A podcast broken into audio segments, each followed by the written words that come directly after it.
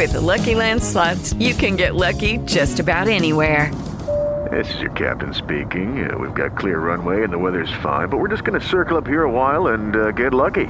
No, no, nothing like that. It's just these cash prizes add up quick. So I suggest you sit back, keep your tray table upright, and start getting lucky.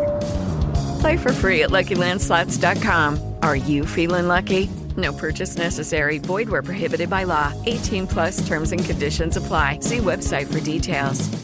Oggi è mercoledì 31 maggio 2023 e sono qui per ricordarvi che c'è stato anche un 31 maggio 1962.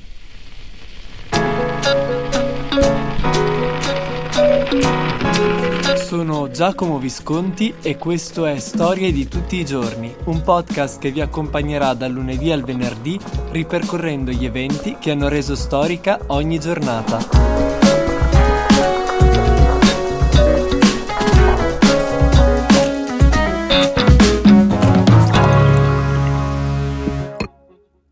Esattamente 61 anni fa morì Adolf Eichmann. Anche l'evento di oggi è il pretesto per raccontare qualcosa che va oltre la morte di un uomo. Stiamo parlando della morte di colui che ha deciso sulla vita di milioni di persone. Innanzitutto vi rimando alla lettura del libro e alla visione del film, sono entrambi bellissimi. Vi assicuro della banalità del male di Hannah Arendt, filosofa contemporanea che ha visto il male non tanto e non solo nella disumanità di Hitler o Mussolini che avevano idee e posizioni ben precise, ma nella mediocrità, la banalità appunto, dei burocrati che facevano la volontà altrui.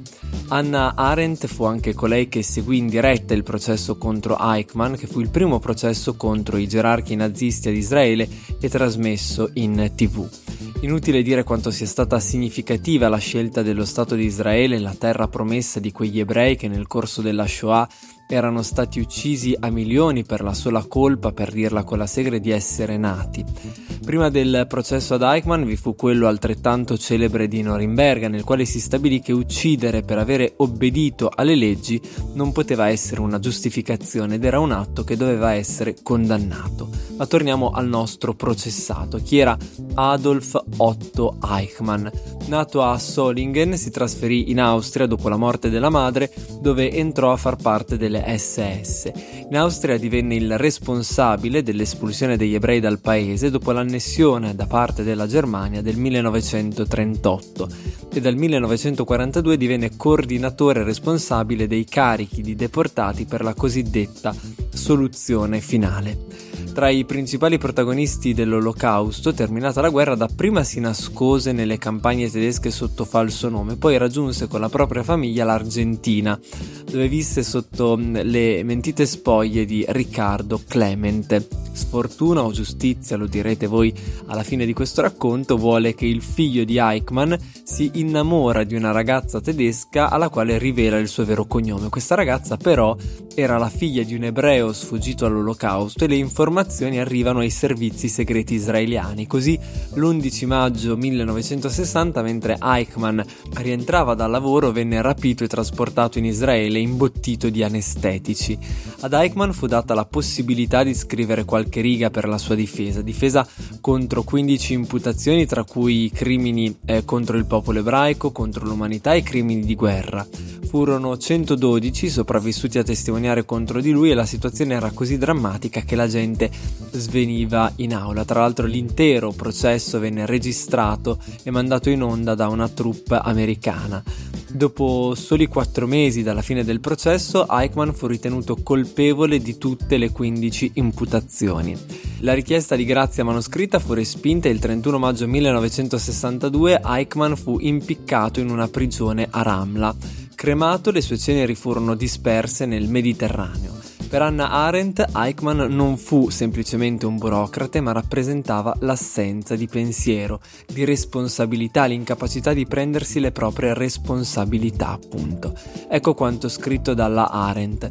Adolf Eichmann, eh, leggo in traduzione italiana, andò alla forca con gran dignità. Aveva chiesto una bottiglia di vino rosso e ne aveva bevuto metà. Rifiutò l'assistenza del pastore protestante reverendo William Hull che si era offerto di leggergli la Bibbia. Ormai gli restavano appena due ore di vita e perciò non aveva tempo da perdere. Percorse i 50 metri dalla sua cella alla stanza dell'esecuzione calmo e a testa alta, con le mani legate dietro la schiena. Quando le guardie gli legarono le caviglie e le ginocchia, chiese che non stringessero troppo le funi in modo da poter restare in piedi. Non ce n'è bisogno, disse quando gli offersero il cappuccio nero. Era completamente padrone di sé, anzi, qualcosa di più. Era completamente se stesso. Nulla lo dimostra meglio della grottesca insulsaggine delle sue ultime parole. Cominciò col dire di essere un Gottlagubinger, il termine nazista per indicare chi non segue la religione cristiana e non crede nella vita dopo la morte, ma poi aggiunse: Tra breve, signori, ci rivedremo. Questo è il destino di tutti gli uomini. Viva la Germania, viva l'Argentina, viva l'Austria. Non le dimenticherò. Di fronte alla morte aveva trovato la bella frase da usare per l'orazione funebre. Sotto la forca la memoria gli giocò l'ultimo scherzo. Egli si sentì esaltato, dimenticando che quello era il suo funerale. Era come se in quegli ultimi minuti egli ricapitolasse la lezione che quel suo lungo viaggio nella malvagità umana ci aveva insegnato, la lezione della spaventosa, indicibile e inimmaginabile appunto banalità del male. A questo punto vi chiedo quello che chiedo sempre ai miei alunni arrivati a questo punto della storia, ecco, scusate la ripetizione, è giusto avere punito con la morte chi ha ucciso? Ci tengo tantissimo alle vostre risposte, tra l'altro approfitto per salutare una ascoltatrice fedelissima del podcast, eh, ci siamo incontrati alla partita di basket Celebrity Games 2023 eh, nella zona, zona Colosseo a Roma e non ho avuto modo di dedicare le giuste attenzioni, volevo ringraziarla tantissimo, spero le arrivi questo messaggio. Per oggi è tutto, io vi saluto e noi ci risentiamo l'1 giugno di un anno che scoprirete solo giovedì.